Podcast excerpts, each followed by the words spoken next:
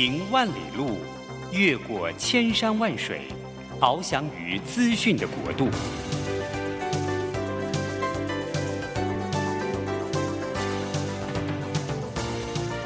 以全方位的视野，飞向更高更远的目标。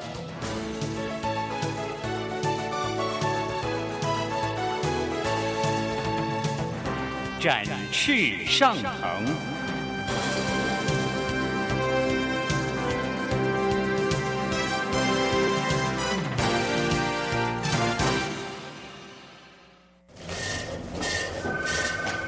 这工作不是我的专业，我之前没有做过啊。奇怪了耶，事情都已经那么多，都做不完了，老板还啰里啰嗦的交代一大堆。职场轻松学，透过职场达人的真实故事以及深入职场的剖析，在轻松对话当中解答您的工作疑虑，排除您的工作障碍。职场不能说不敢说的，在这里一次让您轻松学。欢迎收听张敏敏制作主持的《职场轻松学》。桃园 FM 一零四点三 GoGo Radio，台北 FM 九零点九佳音广播电台，这里是佳音 Love 联播网。亲爱的听众朋友，您好，欢迎来到我们职场轻松学，我是张敏敏。嘿，职场轻松学呢，我们希望能够邀请各行各业的达人，同时呢，也根据现在职场上面大家所关注的问题主题，然后呢，我们可以透过这个空中的节目跟各位聊一聊，浅谈一下。呃，今天的这个主题呢，我想要聊聊有关于所谓的人员的招募。诶，为什么聊这个主题呢？是因为那个两件事情啊，主要是第一个啊，我最近刚从柬埔寨出差回来哈。我从柬埔寨出差，这个我刚开始去的时候啊，这个我就有点惆怅。我想说，这个等了三年了，好不容易出去一趟，哎，去一个陌生的国家叫柬埔寨。那当然了，现在媒体上面对柬埔寨这个国家呢，有很多的讨论啊。那那时候我没有特别想什么，然后呢，我就答应了对方的请求，说要去一趟柬埔寨。要去之前的前两天呢，我那读大学的女儿啊，她突然赖我，她就说：“你跟这个人熟吗？”我说：“嗯，他是我以前在哪里的学生。”他说：“你很久没见到他了，对吗？”我说：“是啊。”他说：“你怎么知道是同一个人？”哎，我真的不知道啊。他说：“那请问谁来接机？”我说：“哦，他会请司机来接机。”他说：“你怎么知道那个司机就是他们公司的人呢？”哎，我也不知道。然后他，我女儿就要求说：“叫那个总经理，好，把他的手机要写出来，因为呢，如果出了事，他要去联络。手机，总经理的手机，我可以要得到吗？”然后我女儿千叮咛万交代，他就说：“他一定要知道谁来接机。”接机的人的名字，还有呢，接机的人的电话，他才要让我上飞机，否则他不准我上飞机，他不会让我离开台湾。哎，各位，这一段对话呢，说真的，让我真的是太开心了。我没有想到我女儿会理我，你知道吗？啊，竟然会关心我的安危。哎呀，这有什么问题？立马我就把我跟我女儿的对话截图给对方，我就说。我说总经理啊，那个你看一下我女儿的简讯啊，这个不是我要为难你，那请请你把你在柬埔寨的手机给我好吗？然后如果可以的话，司机的手机名字也给我。好，这个总这个总经理呢，看到我女儿的简讯，他做了一个决定，他就说：“老师，如果这样子的话，我决定去柬埔寨的机场接你。”各位，总经理亲自来接机哦，天哪，这已经是。超级贵宾等级，我都有点不好意思了。可是我又觉得我女儿会担心，因此我就答应了。那我去了柬埔寨，我到了柬埔寨之后，哎，我看到了那个熟悉的面孔，我才比较放下心来。这时候呢，等于才正式开始我的柬埔寨之旅。各位，我不知道你有没有去过柬埔寨，你应该都直接飞吴哥窟吧，对不对？好，现在吴哥窟，我想还是一个蛮重要的景点啊。可是柬埔寨人他们也说啊，可能因为最近那个，你知道，因为一些社会案件事件哈，那犯罪的那个报道太多了，所以吴哥窟的游客其实也不如以前那么多了哈。很有趣哦，我到了柬埔寨的机场，你知道吗？他那个机场前面只有一条马路。哦，就比如说你背对着那个机场的门口，你前面只有一个横摆的马路，然后呢，这个我虽然是在首都，可是你就只看到一条马路以外，你要往右边走跟往左边走，好，就是分别到他们的不同的远的地方，然后就是这一条马路，就是也是他们唯一的马路。那呃，我去的这家公司呢，就是出了机场之后往右边走，你知道右边可以开多远吗？他往右边直走啊，一个半小时之内完全没有任何的转弯。好，也没有任何的小路，就是那一条路就是直走，那条右转的路竟然可以走一个半小时。好，只有遇到一个红绿灯，然后整条路上他们铺了柏油路，可是没有画白色的线。那他们说呢，因为没钱画，所以呢，那个那路问题是马路，那你应该有车道嘛？那车道要怎么看呢？车道呢，就是所有的车主自己呢，这个自由选定、自由定义。所以你在开在那条柏油路上啊，你完全不知道，比如说是内车道或外车道，你完全搞不清楚，因为没有线嘛。然后更有趣的啊，就是车子会迎面过来，它逆向，好，像没有在管到底是哪个方向，它逆向。那根据我那个在当地的朋友啊，他就说，他说在柬埔寨呢，他们骑摩托车是不用驾照的，所以你会看到那个没有戴安全帽的国小的小朋友。他骑摩托车，然后正在逆向往你这边冲过来。哦，我觉得这这个跟我的想象真的差很多哈。好了，那我大概花了一个半小时吧，我非常惊讶，整条路完全没有转弯，一个红绿灯，然后呢，一个半小时很远呢，各位，一个半小时车程非常远呐。好，我就到了这家工厂。好，这个工厂呢，它的门口从一进去一直到里面的厂区，大概是一公里左右。各位真的很远呐、很深呐、所以呢，车子就从门口，然后呢，往里面直驶开过去，好，因此就到了那个我们上课的地方，也就是他们主要的办公室。到了他们主要办公室啊，这一到教室一看，哇，这个。地方大到你会觉得现场可以摆三百个人哈，反正我觉得到了这样子的一个你知道比较陆地型的国家，他们什么不多，就地很多哈，这点在台湾的我非常羡慕。好，到了当场呢，就把东西摆一摆，弄一弄，我就跟那个总经理讲，我就说总经理啊，那个我的原则就是呢，我晚上是不陪吃饭的哈，因为这个坐飞机也非常累，所以晚上就不跟你们用餐了。我说我呢，我要扛过去了哈，我要如那个断片是一样，我晚上要睡一下。然后这个总经理他就吓一跳，他想说：“哎，这晚晚饭都没得没得一起吃啊，那明天的培训要怎么办呢？”好，因此啊，我就我就跟他讲说：“啊，这个这个培训完之后，我们再一起来聊。”好了，培训完第三天结束之后，哎，晚上就一起吃饭来聊了。这时候啊，聊起来我就特别有感受，是因为呢这三天我就跟他的主要的干部。然后呢，我也看了他工厂的厂区，我们大聊特聊，从柬埔寨时间大概六点半，我们一直聊到十点多左右。那这三四个小时呢，成为我人生呢非常珍贵的一个对话的题材吧。在这个对话的题材啊，这位总经理他讲了一件事，他就说他的厂呢曾经最高纪录是六千个人。哇，六千个这是什么概念哈？他说曾经六千个人，他们现在厂呢人数大概是两千多人。哇，我我我脑中不知道什么叫六千人啊，但我脑中对于两千人我还还是有点概念的啊。那我就问他说，诶，为什么从六千到两千？是因为业绩变得不好吗？比较挑战或辛苦吗？他说不见得。他说从六千到两千人呢，有两个非常重要的因素。第一个就是呢，他们发现。重要的职位啊，其实比他们想象中来的少，所以呢，他们把一些多余的职缺给收掉了，也就是他们决定不要用那么多人。他们认为，如果一个好的管理者或领导者，他能够的有比较好的管理幅度的话，他管理幅度如果比较大的话，其实他可以管的人变多，那他们的职缺这方面就可以变少。那第二个，他就提到了，因为现在的自动化还有电脑化，也的确对于人力的需求不是那么高，所以呢，他们也不需要这么多人，但是一样有产能，一样都是可以应付市场变化的。好，这时候我就问他们说：“哇，所以呢，现在干部对你而言特别重要，对吗？”他说：“是的，明明老师，我们现在发现人力跟人才是两件事。有关于干部，我要的是人才。”有关于产线，我要的是人力，人力对我而言，早晚电脑都可以被取，可以来取代，机器可以来取代。可是人才这件事情，它就很难被取代。他说呢，他觉得这两三年来疫情当中，因为他一直被困在柬埔寨，那他也没打算要离开这个厂区，因为稳定人心很重要嘛。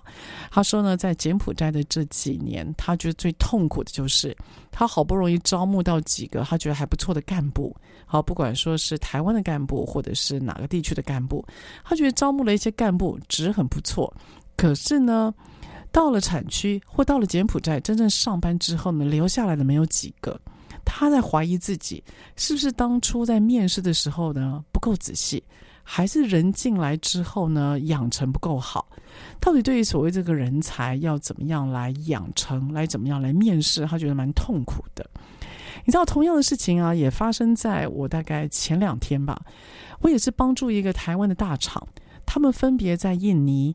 在呃越南还有柬埔寨这三个地方，他们弄了一堂课，叫做招募面谈。也就是这堂课是透过线上，然后呢，由台湾的讲师分别对着柬埔寨、越南还有印尼三个地区的学员，我们同时但异地在空中做培训。哇，这是一个什么样的？这个你知道场景哦，所以我们必须要能够在运用科技，然后透过线上教这些厂长跟副厂长如何招募员工。我想招募员工这个有很难吗？这个他们已经都已经做了二十几年，都三十年了，难道招募这件事情他们不懂吗？等到我上完课，然后我的终于也比较知道说，为什么那个柬埔寨的厂长。他会怀疑自己是不是招募的时候乱谈。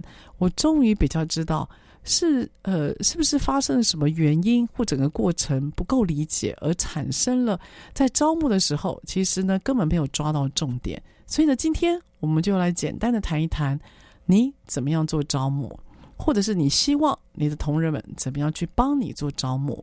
那到底招募谈的时候要谈什么？还有你要考试吗？你要怎么考试？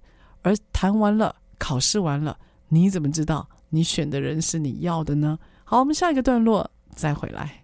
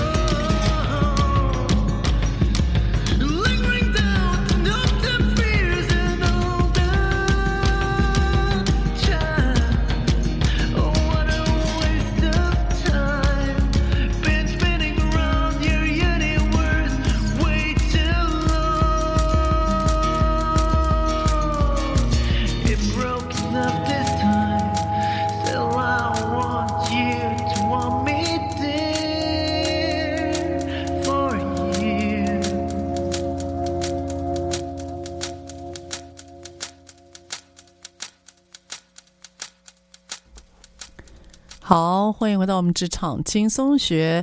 今天呢是由敏明开讲，然后我们要谈一下有关于所谓的招募面谈这件事情哈。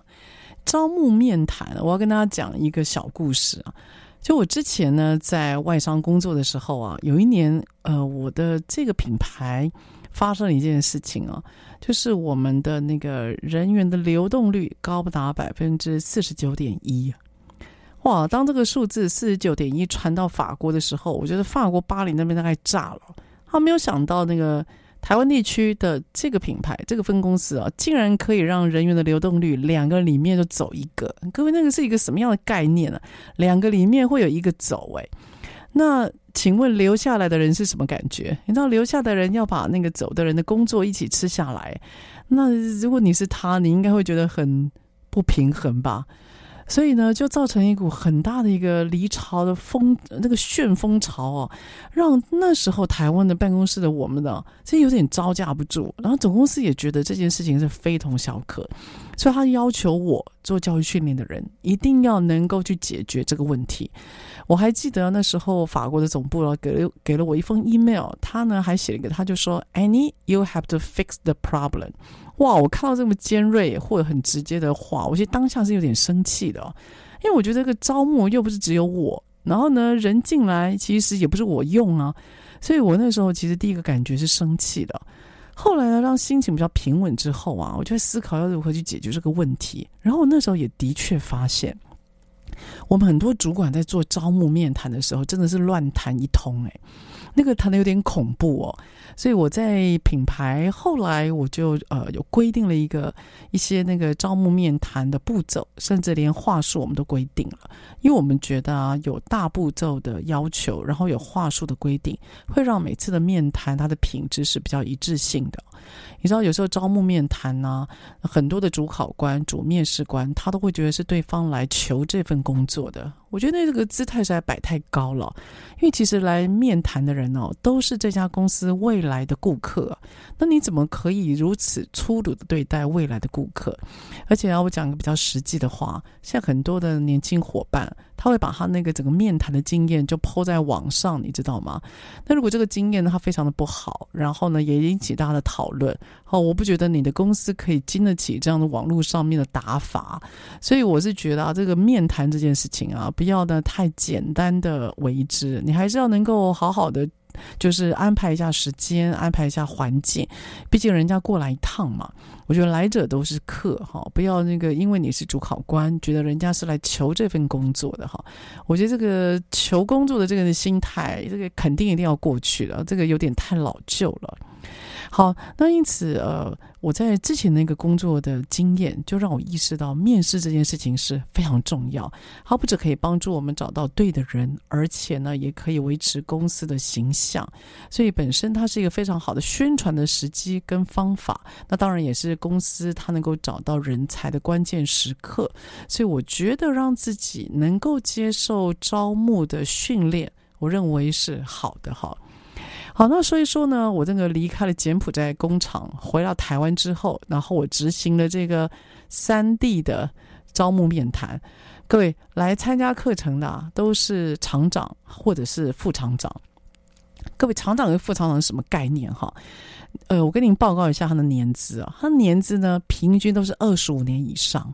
好，二十五年以上哦，各位以上哦，所以代表这家公司的海外，他为什么可以？成型，还有海外为什么可以成长，这些都是居功厥伟的重要人物哦。然后再来第二个，各位您知道吗？他的平均学历哈，其中呢十一个人里面有四个是台大毕业的，好，有三个是辅大毕业的。然后他们十一个人当中呢，有八个硕士。各位在那个年代是这些学校跟硕士毕业的，那你就知道他们至少。我觉得是自视不会太低的，有才、有学历、有经验，他们在面对面试这堂课程的时候啊，其实我心里还蛮担心的。我就想，哎，这课是对他们来讲是不是太简单了？人活了二十多岁，呃，二十五，呃，人活了五十多岁，然后工作了二十几年，你要跟他讲说，哎，你招募面谈技巧很差，有个台湾的老师要帮你上课，啊、哦，那是一个什么样的心情呢？我真的，我光想这一段，我得歘一大，你知道？那我常常有点自怨自艾，为什么那个？简单的培训课都没我的份儿，然后呢，等到我出马的时候都是那种难搞的，还这个是上帝给我的困难呢？还有训练吗？我、哦、就说真的，我也没有把握，你晓得吗？因为我又不是一天到晚在做这个这种训练培训的。不过不管如何啦，一份责任在，我们当然还是尽力做到最好。现场很有趣啊，当这些那个我认为年纪跟我差不多的高级干部老人们。在荧幕上陆续出现的时候啊，我就发觉哇，他们的霸气十足啊！荧幕上呢，十一个脸庞都可以透过一格一格，你可以感受到那个杀气非常的浓啊！哦，我就在想，哇，他待会会怎么样来做那个面试的演练呢？好，那。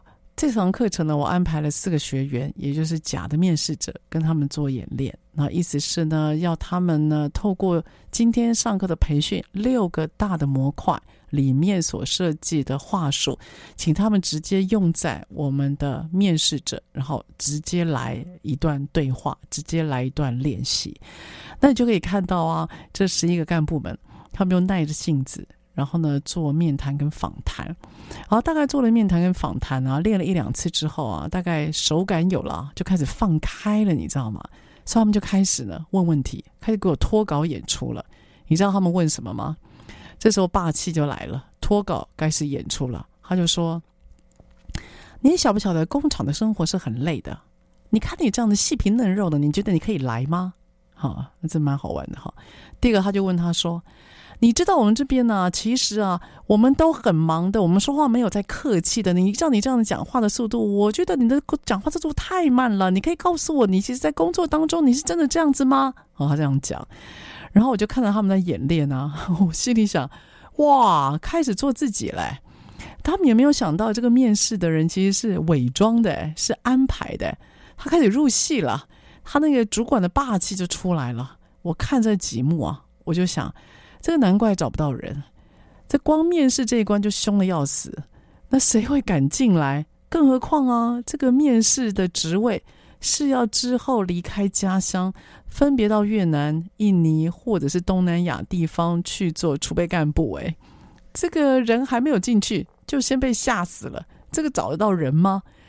然后那时候啊，我们在讨论的时候啊，就有人就说：“老师，我们面试的时候不凶一点。”他会以为我们这边很轻松的，所以我得让他呢感觉到来我们这一行呢，就是要有这个心理准备。没这个心理准备的话，就别来，反正他也待不久。那我就笑着他，我就问他说：“所以你是打算在面试的时候就直接凶他，是这样子吗？”然后他就愣了一下，我就说。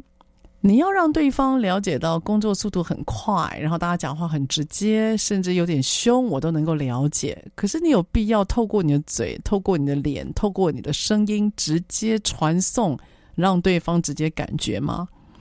我说这是两个不一样的目的。那你可以让他知道这件事情，可是并不代表你要让他感觉到嘛。对不对？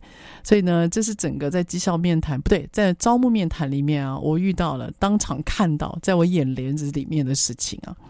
所以关于所谓的招募面谈，那到底要怎么谈？谈要谈出什么？我想我就很快的整理一下，然后也希望能够让我们呢，听众朋友们呢，可以有个感受在，做个参考吧。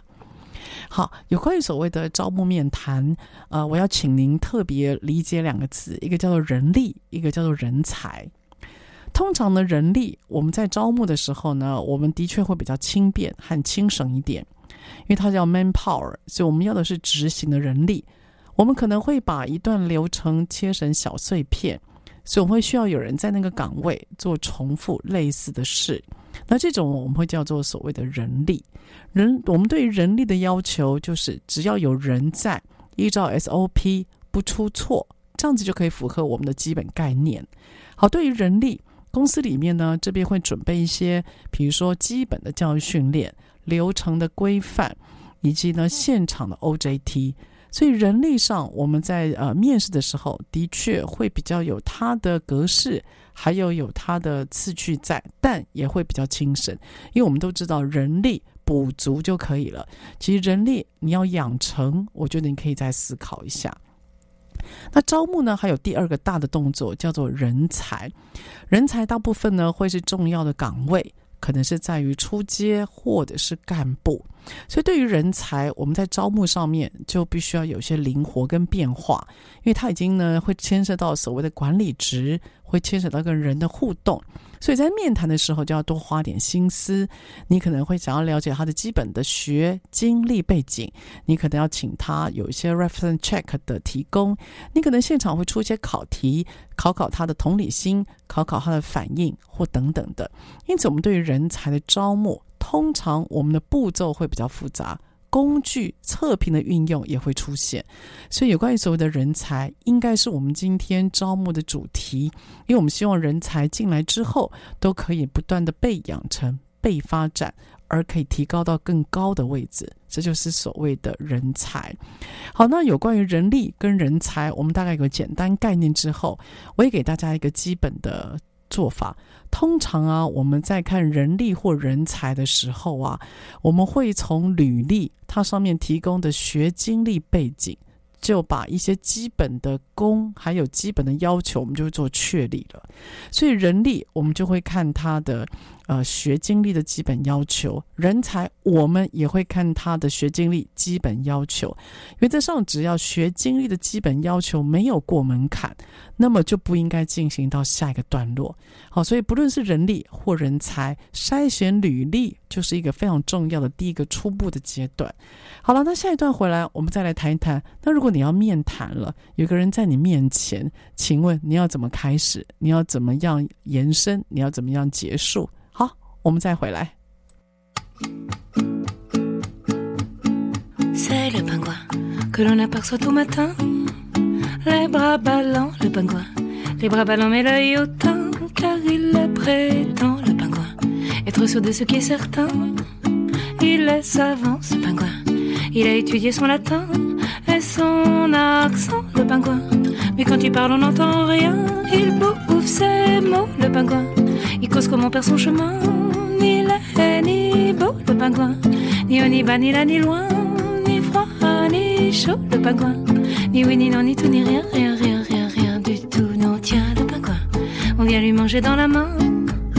Il adore ça, le pingouin. Il prend son petit air souverain. Mais je le connais, moi, le pingouin. N'a pas des manières de châtelain, non. C'est mal élevé, les pingouins. Faut que je lui donne des cours de main un jour tu recroises mon chemin, je t'apprendrai le pingouin. Je t'apprendrai à faire le baisement. Tu ravaleras le pingouin.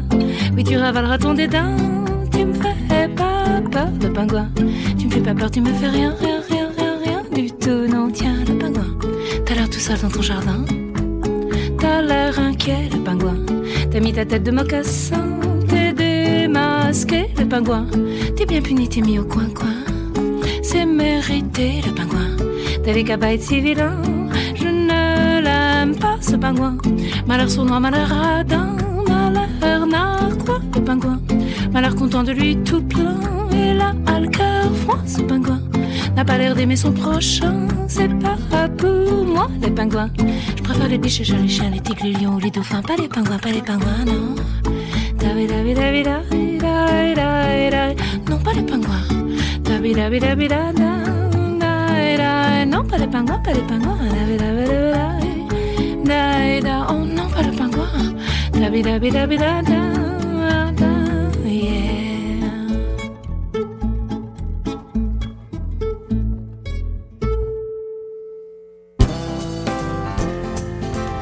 台北 FM 九零点九，佳音广播电台。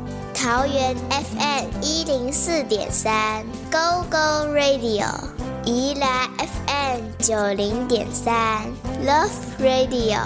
这里是佳音 Love 联播网，精彩节目，欢迎继续收听。欢迎回到我们职场轻松学。职场轻松学呢，在每个礼拜三早上八点到九点播出。在车上的朋友，您可以定频您的收音机。桃园是 FM 一零四点三 Go Go Radio，台北是 FM 九零点九佳音广播电台。当然呢，下车的朋友，您可以用你的手机或者电脑，您打关键字“职场轻松学”。那我们的节目呢，包括的 Sound 还有 Podcast 都可以呢，随选随听。那我们希望呢，也能够现在把职场上面大家比较关注的主题，然后让它成为一个比较完整的单元，希望能够呢，让您在轻松走路或者是开车的过程里面，都可以有些小小的反思跟学习，希望能够给你各种多元的刺激。好，那我们今天的主题呢，要谈的是所谓的招募。在上面两个段落呢，我也跟大家提到了我在柬埔寨目前哎我看到的事情啊，那这是一个很奇妙的国家哦。那另外呢，我也谈到了最近因为培训的需求，竟然也有另外一个类似的公司，它对于所谓的招募，它其实也是伤透了脑筋了。所以我呢最近执行了一个我自己也没想过的哦，竟然可以结合了三个国家的地方，然后呢我们一起在空中做培训哈，所以有了一个招募面谈的培训过程，也让我印象非常的深刻。好，那我们也有提到就是。有关于招募面谈，到底是你在招募人力，还是在招募人才？那当然，我们会特别锁定在人才的招募哦，毕竟人才的招募它的复杂度比较高，而且呢，关系它的重要的关系也是比较高的哈。在谈到所谓面试的过程啊，我要先跟大家反映一个问题，就是哦，现在缺工很厉害，我不知道各位有没有注意到？好，那这个缺工呢，我认为有两个重要的原因哦。我觉得是因为这一次的疫情，大家有意识到在家工作或多元发展有它的重要性，所以越来越多的员工他不会把自己的时间专注投入在一个工作职场上，他开始分心，他分散他的呃那个精力。所以他当他今天发现呢，他的有限精力可以让他做两个小的工作，而总和加起来的薪资其实是多于他以前上班的，可是压力变小，也不用看人嘴脸的时候，我觉得现在越来越多的职场人，他宁可让自己赚一些外快，然后呢，让自己免于太多工作的压力，因为其实呢，远距还有线上。其实是非也很能够帮助一个人赚钱嘛，所以呢，这是有关于职场上面的改变。第二个，我认为呢，有关于职场，因为疫情的关系，很多的职场结构它的有了大的变化，也就是有些职缺它会起来，有些职缺它的数量会减少。因此呢，当现在疫情过后，很多公司开放一些求才的时候呢，其实并不代表现在职场上面每个人都有工作，只是代表有些职场它职位开了之后，但是符合相关条件的人其实并不多。好，所以你会发觉现在公司里面开了条件，跟员工们现在所会所学，因为两边没有做适配，所以导致呢，你会发觉有些职位大量缺工，有些职位呢，它其实啊人员又过多。所以这现现在职场上有非常大的变动。好，但不论如何，我们想要从两个方面来跟大家谈一下找不到人有些重要的原因。第一个外，第一个就是大的外部因素。好，外部因素呢，里面又内涵三个。第一个就是劳力市场的供需状况有开始不平均。第二个，企业的形象，我们又发现这两三年，如果公司的形象比较好。那么呢，在招募的时候，比较有人会愿意来丢履历。所以在疫情当中，如果您的公司或别人的公司，他习惯用裁员来解决公司的一些财务的压力的时候，那么我们也会发现，那个丢履历的人会变少。好，有关于外部的找人因素，第三个当然还有很多法令的限制。好，比如说现在的劳基法、残障的雇佣法、就业的服务法，还有对女性员工的雇员条件等等。所以呢，找不到的人来，找不到的人来来面试呢，第一个最重要的原因就是外部原因，而外部原因里面又分三个，一个就是劳力市场的供需状况，第二个就是企业的形象，第三个那当然就是法令的限制。好，那有了外部，当然也会有内部的原因了。那到底有没有人来丢履历？其实有几个重要的内部因素啊。第一个就是这家公司的组织文化。有时候我们承认哦，创办人的理念或一家公司的文化，的确会吸引或排斥某些人进来的。好，那那个组织的氛围啊，还有经营者的理念呢，其实非常具有磁吸效应的。因此呢，我们也可以想想，那自己的公司的组织文化在外部的形象到底是什么？好，第二个内部。的因素呢，就是谈到薪资福利、企业福利，还有休闲措施。好，在这边呢，我要特别 highlight 有关于所谓的休闲呢、现在越来越多家公司，他会注重员工的幸福跟福利生活。好，员工的休假，那在公司里面的一些休闲的设施，还有呢，甚至提供员工一些免费的下午茶。那在下班之后的一些社团学习等等，应该是现在蛮大的趋势。重点是希望透过这些。能够留住人才，还有吸引人才能够过来。好，那到底能不能找得到人来面试呢？第三个重要的内部原因就是公司呃工作本身的性质，这工作本身有没有发展性，有没有挑战性，自主性到底多高，自我成长的那空间大概多大，也是现在的员工呢，他他会面试者他会在意的。好，那第四个就是公司内部的升迁到底有没有制度，那有没有它的路径在，这也是求职者他会想要知道的。好，第五个就提到了训练跟发展的机会，第六个提到了舒适优雅的工作环境，第七个会谈到整个经营管理的方式，第八个当然是这个行业本身的未来的前瞻性，第九个就会关系到工作地点的便利性，第十个就是。面试的当时给人的印象，第十一个，公司是否已经有良好的人力资源规划等等。所以，我们刚刚提到那这十一个内部的因素，是会影响到是不是有人会过来丢履历。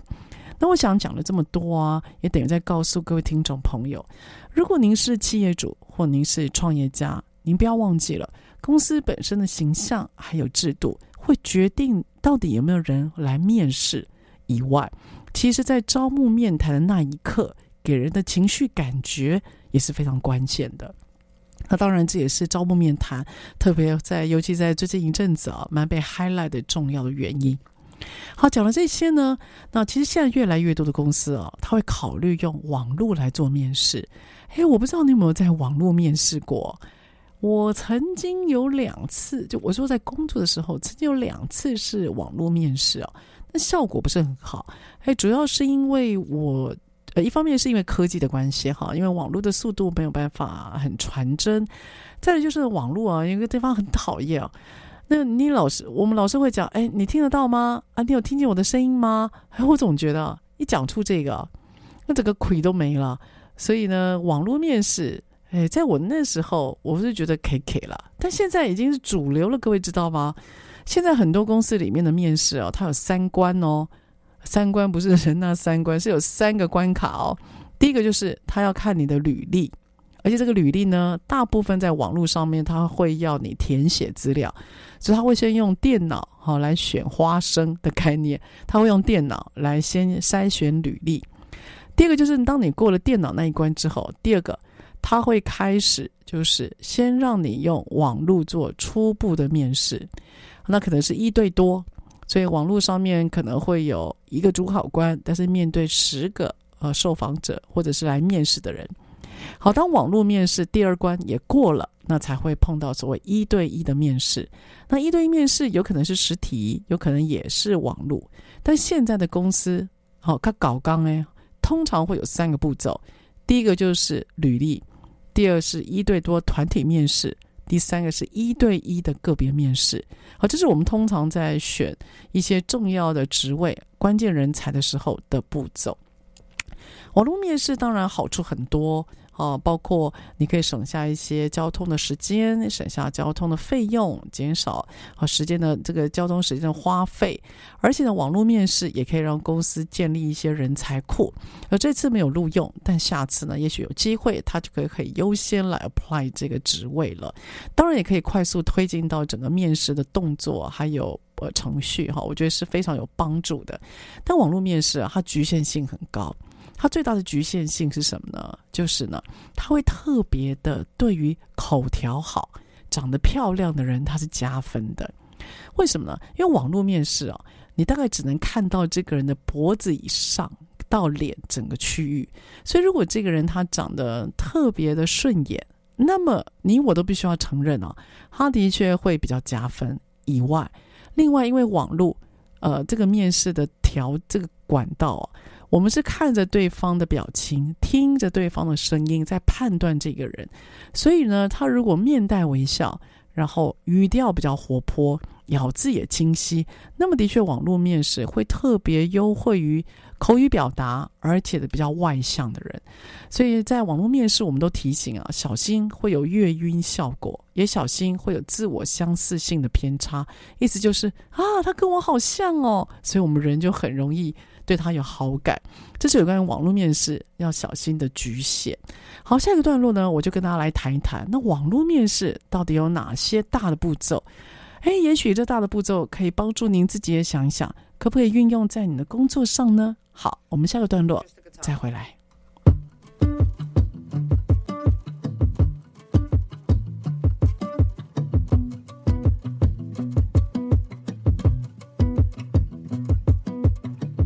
This was all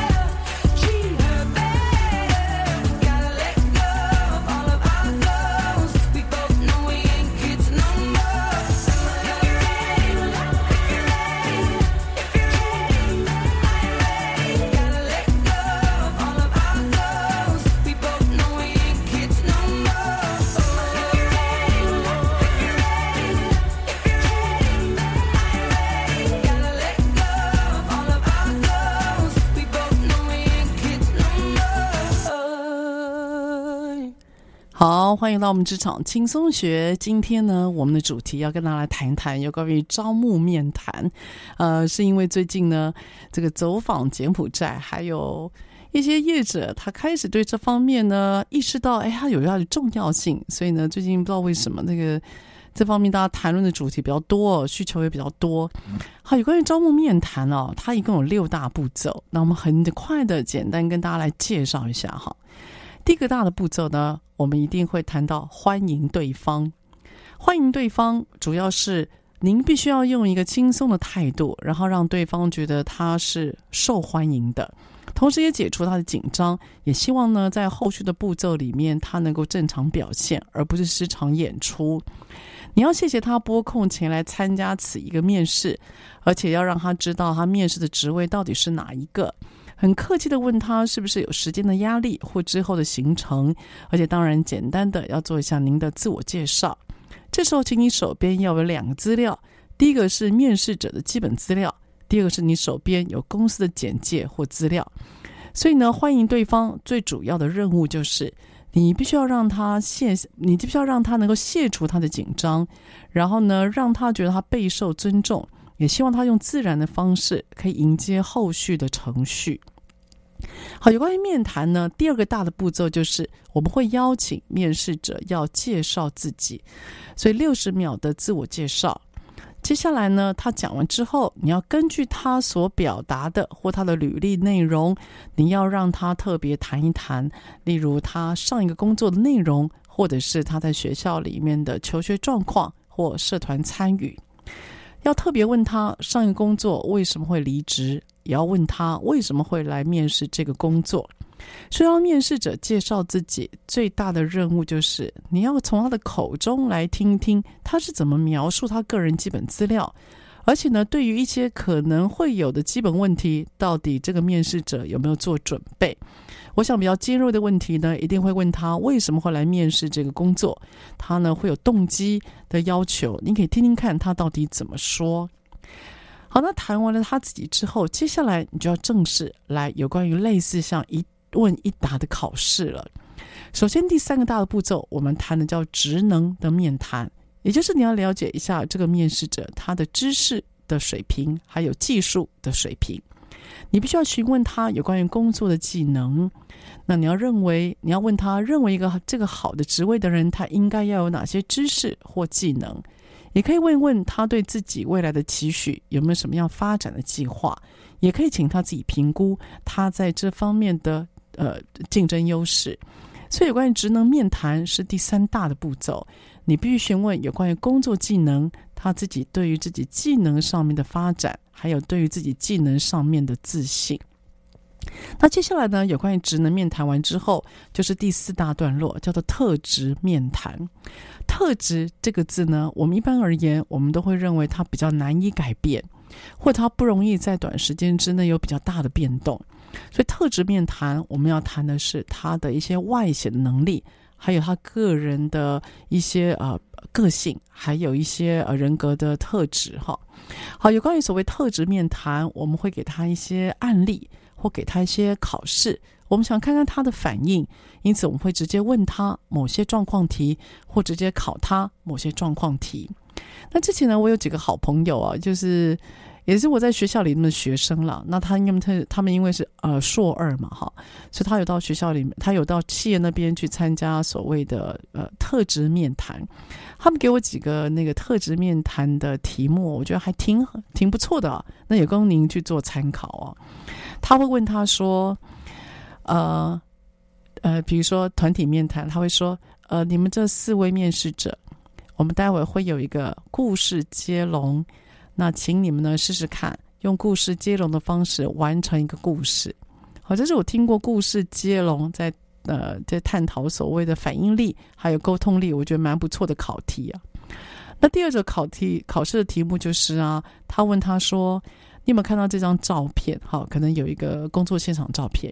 你觉得这个工作现场发生了什么事？那如果你是管理者，或如果你是谁，你会接下来怎么做？”所以等他呢，等于是给他一个所谓的情境的考题，我觉得这样的考题也蛮好的。那另外呢，还有的考题就是啊，他会给他一个笔，好，会给他一个物品。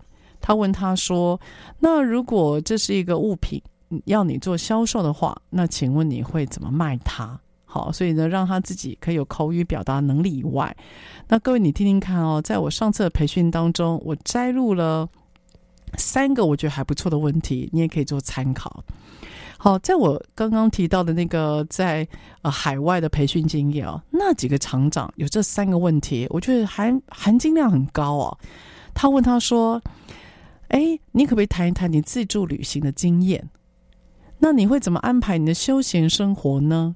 好，为什么问这个问题啊？是因为他们招募的是住在各个国家的厂长。